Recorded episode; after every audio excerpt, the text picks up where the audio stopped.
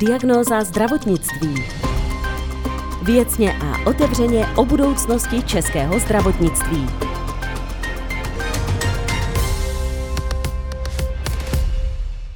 Poslední čtyři roky ovlivňuje směřování českého zdravotnictví hnutí ANO. Rezortu se koncem roku 2017 chopilo s vervou a odhodláním ke změnám. Kartami ale zamíchala koronavirová pandemie a řada věcí zůstala nedotažena. Bude chtít hnutí ANO v případě vítězství ve volbách ministerstvo zdravotnictví opět pro sebe? A jaké má s tímto oborem plány? Hostem volebního speciálu podcastu Diagnoza zdravotnictví je profesorka Věra Adámková, předsedkyně sněmovního výboru pro zdravotnictví z Hnutí Ano. Paní profesorko, vítám vás u nás ve studiu. Dobrý den. Dobrý den a děkuji za pozvání. Co se vám za ty čtyři roky povedlo v rezortu? Já se domnívám, že máme o čem hovořit poměrně s hrdostí. Nemám ráda slovo pícha, proto ho nebudu užívat, ale s hrdostí. Samozřejmě, že covid trošku zbrzdil ty snahy, ale ty zbrzdil v mnoha jiných i oborech, takže e, i to je nakonec důvod, jak si říci, jak by bylo schopno zdravotnictví se vypořádat s nějakým nenadálým e, stavem, s nějakou nenadálou situací, takže musíme říct si s velikou pokorou, že také nás něčemu naučilo. Já mm-hmm. se mhm. k tomu dostanu. To určitě, k tomu se dostaneme obecně, protože to byl velký problém, ale když byste měla vystihnout nebo vystvihnout jednu věc, která se vám opravdu povedla, za kterou se plácáte vnutí ano po zádech nemáme ve zvyku se plácat po zádech, ale to, co se určitě povedlo, je za prvé, v té době pandemie, a to s tím neoddělitelně eh, k tomu patří, eh, zachovat zdravotnictví pro naše pacienty, to znamená, že ti, kteří potřebovali akutní péči, tak ji dostali, což mnohé jiné státy neměly. Mohu potom říkat příklady. A za další to, co si myslím, že je velmi důležité, že se opravdu nastartovala digitalizace. Ta elektronizace je strašně důležitá v moderní době a já si myslím, že tady se jasně ukázalo, že ta cesta je správná, že to je cesta 21. století a samozřejmě z toho máme radost. Mm-hmm. Ta digitalizace ale by měla asi pokračovat, takhle by to nemělo eh, zůstat, že by to bylo ještě 100%. modernější, to zdravotnictví, než je v tuto chvíli. Takže... Stoprocentně, ale to, o čem hovořím, je eh, zatím, a to, co funguje, víme, je samozřejmě e-recept a e-neschopenka. Přestože jsme měli mnohé odpůrce, ale i u nás jsme s tím byli tak. Tak ty jako... obavy byly na místě, že? Samozřejmě, naprosto na místě. Osobní My údaje jsme také neměli jako jednotný názor a samozřejmě zejména ta ochrana osobních dat je třeba pro mě velmi důležitá, protože jak víme ze světa a bohužel je tomu tak, tak zdravotní záznam by se mohl stát i komoditou a to prostě v žádném případě nechci. Ale co se týče té e neschopenky a e-receptu, tak zejména třeba zase v době covidu, ať chci nebo nechci, o nás teď trošku trénuje. Musím říci, že to byl velký komfort pro pacienty i pro lékaře, protože pacient, zejména v době, kdy jsme doporučovali nechoďte nikam zbytečně a tak dále, tak opravdu dostal svůj lék a dostal ho na mobil nebo mailem, nebo mu přišel poštou, jak si přeje, to je možnost. Když se vrátím eh, k tomu covidu, tak eh, covid přinesl ještě jednu věc. Velmi jsme viděli, jak se střídali ministři zdravotnictví. Na to asi nejste moc hrdí v hnutí ano nebo ano? To takhle není. Já se domnívám, že každá situace přináší nějaké nové věci a určitě vždycky to bylo děláno v tom momentě s co nejlepším úmyslem. Eh, naprosto chápu i tehdy to září, kdy pan ministr Vojtěch se rozhodl, že tedy řekněme, podá demisi nebo prostě, že bude na to místo rezignovat. Za prvé, opravdu on nesl velikou tíhu a myslím si, že v tom momentě prostě měl pocit, že to tak bude nejlépe pro všechny. Co se týče pana uh, docenta Blatného, tak já si myslím, že tam jasně zase byl jiný směr. On také podporoval digitalizaci, podporoval samozřejmě všechny věci, které byly spojené s řešením covidové problematiky. Takže to se domnívám, že opět byl člověk, který tam odevzdal kus dobré práce. A e, pan profesor Pirmal byl velmi krátce tedy, ale nicméně určitě v té epidemiologii je velký odborník a neudělal tam žádnou chybu. A pan e, magistr Vojtěch, když se vrátil, tak se domnívám, že opět se vrátil vyzrálejší člověk. Čili opět to není chyba, protože on tam měl několik měsíců možnost podívat se také s odstupem, zhodnotit jakým způsobem by co řešil a nakonec se tedy i poučit, jak dělali jeho nástupci. Takže se domnívám, že vlastně všechny ty změny samozřejmě byť jsme nebyli z toho šťastní, to samozřejmě nebyli, tak eh, určitě neublížili v žádném případě českému zdravotnictví. Možná opozice by tvrdila něco jiného, ale eh, přesto se zeptám, chtěli byste ten rezort znovu i po volbách, pokud byste ve volbách uspěli a podíleli se na vládě? Tak úkolem opozice je říkat něco jiného. To je samozřejmě jasné. To musí říkat. Ano. To jinak a by nebyla opozice. Takže a vláda zase musí říkat, že dělá všechno musím správně. No. očekávat, no. samozřejmě. E, jestliže samozřejmě nikdo neví, jak dopadnou volby, já tady si dovolím říci jednu Eh, jedno takové úsloví, které se říká na českých vesnicích, a to je, že zajíci se sčítají pohonu. Takže uvidíme, jak dopadnou volby, ale domnívám se, že jestliže by ta možnost byla, takže hnutí ano by určitě eh, v tom přineslo hodně nového a dobrého ve zdravotnictví, takže ano, myslím si, že ano. Kdo by měl být ministrem nebo ministriní zdravotnictví, protože pan Vojtěch půjde s největší pravděpodobností na velvyslanecký post. Máte tam někoho jiného? Chcete to dělat vy? Já určitě ne, to se o mě ví od roku 14, takže já držím tady konsenzuální názor a opravdu nevím. A proč to nechcete dělat? Já bych se musela vzdát uh, péče o své pacienty mm-hmm. a já si to zatím neumím představit. Je to náročné? Protože jste ve sněmovně, jste šéfka výboru ve sněmovně, děláte v IKEMu, jste profesorka, eh, tak v čem by bylo náročnější dělat ministra? Je to časově, už to nejde skloubit vůbec s ničím, že byste to vedle toho už... Není náročnější, to asi bych takhle neviděla. Pro mě je tam opravdu eh, podstatné to, že ten minister nemůže prostě pracovat v nemocnici. A to je pro mě zatím alfa omega je pro mě tak důležité prostě chodit do práce, starat se o ty pacienty, že si to bez toho neumím představit, tak proto to rozhodnutí. A někdo jiný vás napadá nebo nenapadá tedy v tuto chvíli? Já opravdu nevím, nemluvili jsme o tom s kolegy. Není to téma tedy v tuto chvíli. Nesestavujete už budoucí vládu. Soustředíte se teď na, nevím. na volby. Profesorka Věra Adámková, poslankyně a odbornice na zdravotnictví z Hnutí Ano, je hostem podcastu Diagnoza zdravotnictví.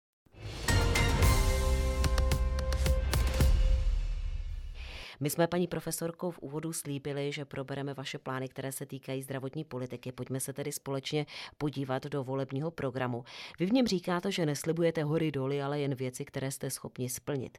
Skutečně to platí taky o bodech v části, která se týká zdravotnictví. Já teď narážím na jeden z největších problémů našeho zdravotnictví a to je nedostatek personálu. Mm-hmm tak pro ten nedostatek personálu samozřejmě už se některé pobídky udělaly. Za prvé došlo k navýšení rozpočtu pro lékařské fakulty, ať už se tam studují lékaři nebo ne, lékařské zdravotnické obory, takže tam už se přijímá o 30% více uchazečů než před třemi lety, což samozřejmě zatím nemůžeme vidět výsledek, protože to studium je dlouhé. Takže uvidíme teprve za tři roky první absolventy lékařských fakult a za dva roky vlastně stomatologických směrů. Za další je tady samozřejmě také finanční podpora zdravotnictví, která určitě je velmi významná, takže už eh, ta kombinace pedagogka, zdravotník není smrtící pro rozpočet rodiny, což leta bylo, takže to je také dobře. A za další jsou tady pobídky i směrem k té ambulantní složce, protože víte, nebo nevím, jestli tedy víte, ale je to obecné, že někdy je problém eh, opravdu pro pacienty sehnat stomatologa. To vím, že je problém. periferiích. Takže Nejenom došlo... stomatologa, že i praktika tam třeba těžko ano, schání. teď zrovna ta hmm. pobídka je pro stomatology, protože tu situaci považujeme opravdu za velmi důležitou. Takže ministerstvo vyčlenilo více než 100 milionů korun a vlastně každému stomatologovi, který by byl ochoten pracovat v tom regionu, kde nejsou, tak se dává milion 200 tisíc na zařízení ordinace, což považuji za velmi dobré, protože to je samozřejmě velká suma a mnoho třeba začínajících lékařů by eh, mohlo tím být odrazeno, takže tím se pomáhá. V některých regionech již se tím podařila úplně ta nejhorší situace zvrátit, ale samozřejmě eh, ten zájem jsme se domnívali, že bude větší o ty pobídky. A nejst, není. No, tak ono to je také tím, že samozřejmě stomatologové také jsou eh, soukromé ordinace a těm nemůžete nic nařídit. To je prostě něco úplně jiného. Takže eh, já třeba velmi často, no, často, nemůžu říct velmi často, ale často, dostávám nápady eh, pojištěnců z Všeobecné zdravotní pojišťovny, kteří mi píší, že by se třeba měla zřídit SRO, VZP, stomatologie. To prosím nejde. Aha. Žádná pojišťovna. Jak si to představuji? no, že by to dělala VZP, ty ordinace, ano, a tam by dodávala tam lékaře? VZP, že by si zřídila jako zřizovatel ordinace. A my jim vysvětlujeme, že VZP je pojišťovna, a že své ordinace nemá, protože by tím pádem platila sama sebe. Byl by tam prostě problém.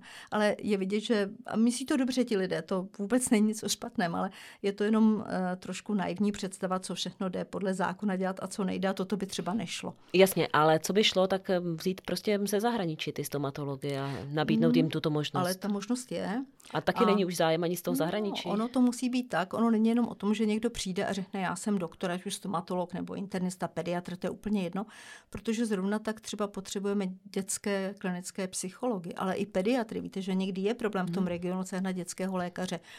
Ale tady opravdu eh, celý ten institut, který sleduje a kontroluje kvalitu přípravy zdravotníka jako takového, tak samozřejmě si nechá předložit eh, také eh, celé ty plány zdravotní, protože ne u všech univerzit je můžeme dohledat.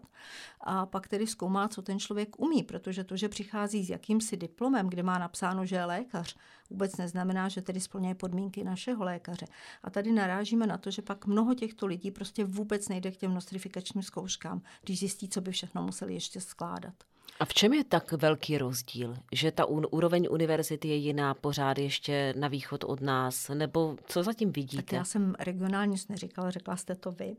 ale já, to, no já, tak ono to, to není tak, tabu, to, to není, není tabu, to tabu, ale říká určitě. řada lékařů, že ta situace už se dávno změnila a naopak vítají, že přicházejí Jistě. lékaři z Ukrajiny třeba. Vy máte jinou zkušenost? Ne, tady se nejedná o lékaře z nějakého regionu.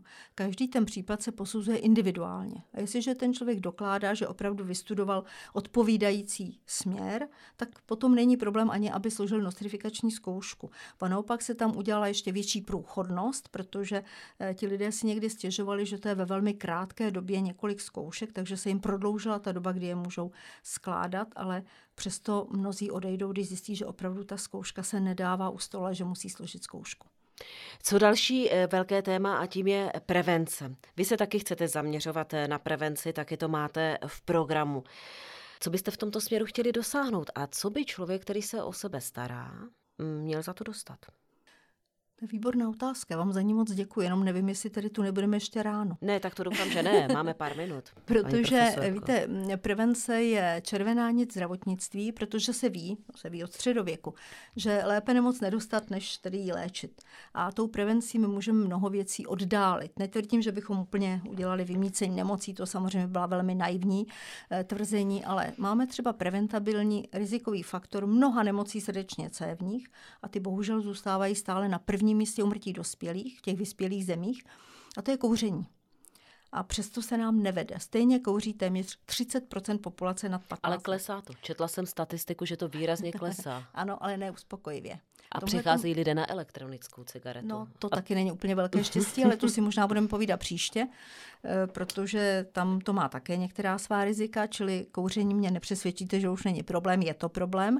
A je to problém, protože kouří mladí lidé. A nevede se nám úplně jim vysvětlit, že to není tedy úplně cool nebo in, nebo jakkoliv chtějí.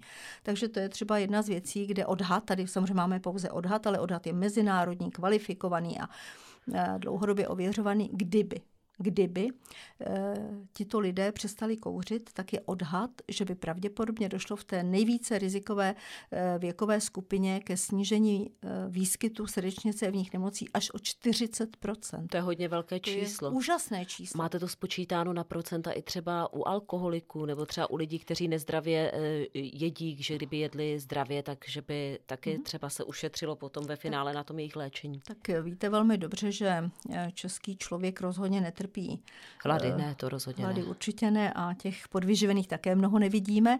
Eh, bohužel ta průměrná hodnota tělesné hmotnosti, která se u nás udává v body mass indexu, čili kilogram na metr čtvereční, je to nejčastěji udávaný údaj ve světě, proto ji stále používáme, i když taky má některé nedostatky tak on bohužel za posledních 25 let neklesl přes všechny edukace, přes všechny možnosti.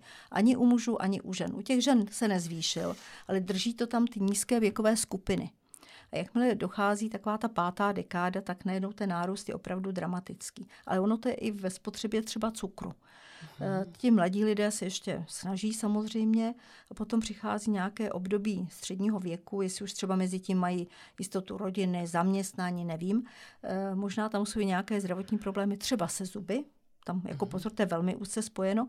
No a samozřejmě ty sladké věci obvykle se poměrně dobře jedí i bez potřeby tedy e, chrupu. Takže máme řadu mladších diabetiků, kteří se vědí, že mají diabetes, dostanou všechna doporučení, to znamená čerstvou zeleninu, ovoce, pozor na cukr a tak dále. A přesto přiberou. A když se s nimi dostaneme pořádně do eh, hovoru, což děláme opakovaně, protože se snažíme přijít na to, proč to tak je, tak zjistíme, že on má neúplně dobré zuby. Aha. A je to i tam, kde je dostupnost stomatologa, abychom neříkali jenom. Jasně, že... on jenom zkrátka k tomu stomatologovi třeba nechodí na preventivní no, prostě on se bojí. Většinou je to paradoxně, a teď se nechci nikoho dotýkat, většinou to jsou muži, oni se bojí že prostě... Mm, jako vrtání tam, se bojí třeba, no, nebo... prostě bojí. Já nechci říkat úplně si vrtání, trhání, prostě bojí se, mm. čili tam nechtějí chodit. A samozřejmě v tom případě na bolavý zub nikdo z nás nesní mrkev, to víme dobře. Takže to řeší tím, že stejně sklouznou k jídlu, které vlastně my jim nedoporučujeme. To je jedna věc. Máme skutečně obézní populaci. A ta obezita je rizikový faktor mnoha jiných chorob, nejenom srdečně cévních, ale třeba onkologických, diabetu a dalších. Pomíjím teď úplně pohybový aparát.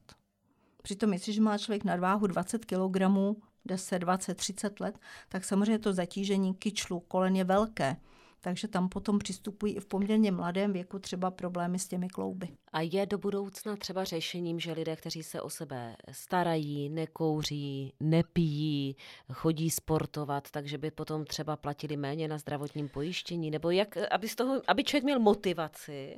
Už jsme všechno zkusili. A nic nefungovalo. No ne, zkusili jsme to probrat s právníky, tak to, a to nejde. jinak. A ono to nejde. Eh, já jsem proto, aby ti to lidé, kteří prokazatelně o sebe dbají, to znamená nekouří, snaží se sportovat, říkám, v rámci svých zdravotních možností, snaží se jíst zdravě, tak aby tam měli bonus. Také jsme byli velmi odvážní říkali jsme, a ti, kteří prostě jsou, přestože už vědí, že měli infarkt, mrtvici a stále kouří, ať mají jakýsi malus.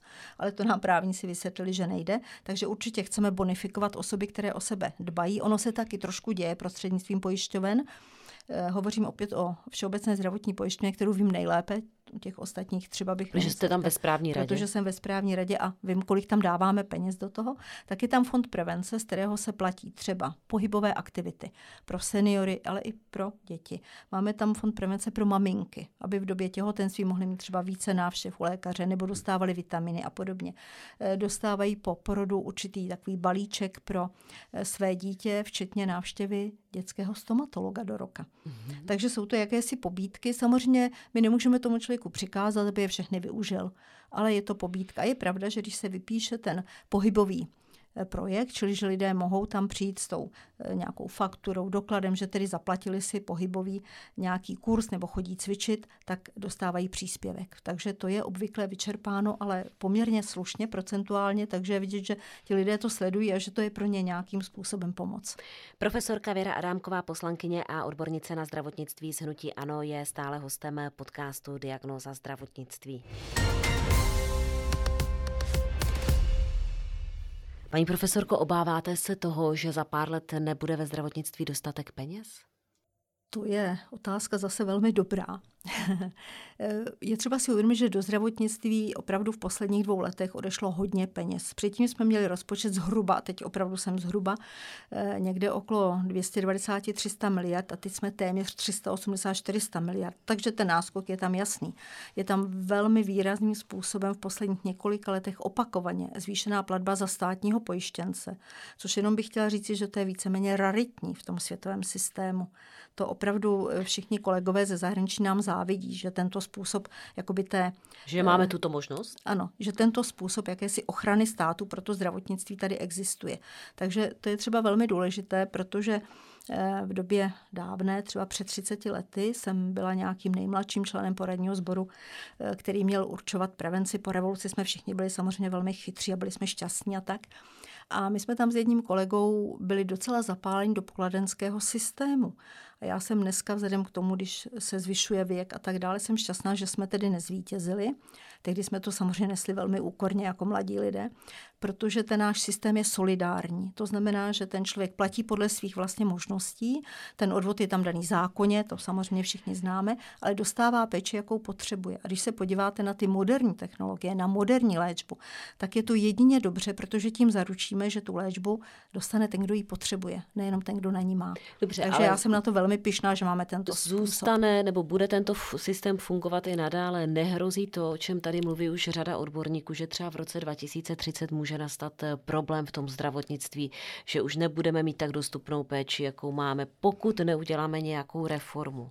Jste člověk, který se přiklání k tomu, že je potřeba udělat nějakou reformu, že ten systém financování by se měl změnit, anebo byste zůstala v tom systému tak, jak je? Eh, mně se velmi líbí a ty názory samozřejmě, že to je vždycky nějaká reforma, ale ještě jsme konkrétně nikdy neviděli. Tak nějakou reformu. To se musí shodnout celá poslanecká sněmovna, nebo no, aspoň její věd, velká část, to je na co vás. bude v roce 30, to já nevím samozřejmě, ale to, co určitě musíme udělat, a už se s tím začíná, je velmi pečlivě sledovat zejména tu drahou léčbu, jak je efektivní. Proto zůstávají ty drahé léky třeba v centrech, proto je píše třeba jenom některá nemocnice, která má největší zkušenosti s danou diagnózou. A to se domnívám, že to, v tom se musí pokračovat. Další věcí, kterou se domnívám, že bychom měli vzít eh, kdy, k debatě, nevím, jak to dopadne samozřejmě, by mohla být eh, zákonem umožněná možnost jakéhosi připojištění ale to je otázka opravdu dohody, konsenzu. Zatím se to nikdy nepovedlo, tak uvidíme. Modelem, jaký je třeba v Německu, že lidé si mohou ještě připlatit k tomu povinnému Oni mají trošku jiný potom i model, ale eh, bylo by to tak, že člověk by si mohl při pojištění udělat určité, které by se muselo přesně zdefinovat a tam zatím nemáme žádné dohody samozřejmě, ale je to jedna z věcí, kterou určitě budeme muset v budoucnu diskutovat. Poplatky u lékaře. Ano nebo ne? A v žádném případě za vás? Eh, poplatky u lékaře kterým se řeklo regulační, nic nezregulovali, teda to si musíme připustit. Eh, s čím souhlasím, jsou poplatky ty pohotovostní, protože neplatí člověk, který stejně zůstává v nemocnici, čili přijel správně. A poplatky, eh, které jsou tam, řekněme, ne velké, je to 90 korun celou dobu, co to známe, tak eh, si myslím, že význam mají, protože si člověk rozmyslí, tedy jestli tam půjde jen tak. Na druhou stranu opakuji znovu, že ten, komu je špatně, tak je stejně pak nezaplatí, protože zůstane v nemocnici na péči a tam se nic neplatí. Takže eh, domnívám se, že samozřejmě velmi citlivě se musí zvažovat i taková ta ten příplatek, který člověk si jakoby přispívá i na některé léky, ale ta cenotvorba je samozřejmě úplně mimo mě, tam do ní hovoří mnohy, mnozí jiní a organizačně jiní. A pacienti říkají, a... že kolikrát přijdou do jedné lékárny, tam je takový doplatek a v druhé mm. lékárně je zase třeba ano. vyšší nebo nižší, tak mělo by se to nějak třeba sjednotit? No, nebo... je třeba si uvědomit, že lékárny jsou soukromé. Čili já nevím, jakým způsobem potom mají udělané smlouvy s tím dodavatelem. A to, co je hrazeno, je prostě úhrada z pojišťovny. A ta je stejná. Čili jestliže někdo jde do dražší lékárny, tam jakoby více připlatí, ale opravdu ta lékárna je soukromá pojišťovna, ji nemůže nařídit, že musí mít marži takovou či takovou, anebo že musí nakoupit jenom u některého eh, dodavatele. To je úplně potom mimo zákon, by to bylo, to nejde. Myslíte, že nová sněmovna, ať už ní bude kdokoliv, eh, že se odhodlá k nějaké reformě zdravotnictví? Tak ono to postupně tak jako prochází. Víte, že se dělá samozřejmě i reforma primární péče, která už je nastartovaná. Ono byť eh, to jakoby nechcete slyšet, tak ale covid mnohé věci zbrzdil prostě na dva roky. Takže tam určitě ano, eh, my chceme, aby tam byla eh, jakási větší pravomoc pro lékaře první linie, protože tím by odběhlo nebo nebylo by pro ty pacienty nutné obcházet třeba další ordinace. Jedná se třeba o předpis léků, některých samozřejmě, nehovořím těch úplně nejmodernějších nebo úplně raritních, to ne, eh, kde je dodnes určité omezení, takže to chceme samozřejmě zrušit. A já třeba na konkrétním případu, abyste i vyvěděli i naši posluchači, tak eh, interní specialista, to znamená lékař, který má interní lékařství a když přijedete do nemocnice s nějakou dekompenzací, třeba diabetu, tak se o vás stará, dokud nebudete v pořádku a pak docházíte do ambulance, kde se o vás bude starat diabetolog. Tak v době, kdy ten člověk opravdu někdy na pomezí života, tak se o něj internista stará a v momentě, kdyby přišel do interní ambulance, tak mu nemohl napsat proužky na hodnotu glykémie. Mm-hmm. Takže to se nám třeba zákonem podařilo. Byla to taková jakoby drobnost, ale strašně to pomohlo terénu. Takže určitě takové to omezení, které by bylo takto nesmyslné, tak budeme dále samozřejmě odstraňovat Ale nějaká velká reforma toho financování zdravotnictví, to myslíte, že nenastane? Já si myslím, že stále je pro nás důležité, aby to bylo solidární e, zdravotnictví, protože to zaručí těm obyvatelům, že dostanou péči. Měla jste možnost nahlédnout do programu zdravotnictví ostatních politických stran? Je tam něco, co by vám bylo sympatické? Eh, za prvé jsem nikam nenahlížela, to je jedna věc. A za druhé se domnívám, že před volbami nikdo nenapíše nic, že něco bude zdražovat a něco nebude poskytovat, takže z těchto důvodů ani tam nahlížet nebudu, protože si myslím, že všichni budou psát všechno velmi pozitivně a růžové. Když sedíte na zdravotnickém výboru, tak s kým si rozumíte, se kterou stranou nejvíce nalézáte společnou řeč? Se všemi.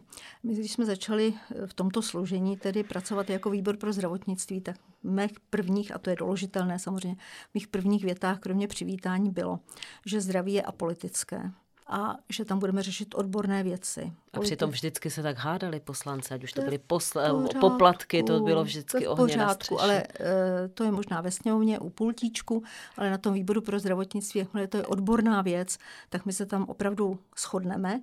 A jestliže se tam o něčem dohadujeme, tak to je v rámci odbornosti a to děláte i s kolegy ze stejného hnutí, protože prostě to je odborný názor, ale myslím si, že tam nikdy k nějakým debatám na téma politické nedošlo musím všem kolegům za to poděkovat, nedošlo. Takže nedokážete říct jednu stranu, se kterou byste si v oblasti zdravotnictví dokázala představit ne. spolupráci po volbách? Jde tam o odbornost a bude-li tam opravdu to správně odborně, tak se domnívám, že tam potom bude ten profit pro naše eh, pacienty a to je pro mě to nejdůležitější. Profesorka Věra Adámková, poslankyně a také odbornice na zdravotnictví z Hnutí Ano, byla hostem podcastu Diagnoza zdravotnictví. Děkuji za návštěvu. Naschledanou. Já velmi děkuji za pozvání a přeji všem hodně zdraví, protože bez zdraví se nebudeme ani hádat té sněmovně. To je pravda. Helena Šulcová vám přeje hezký zbytek dne.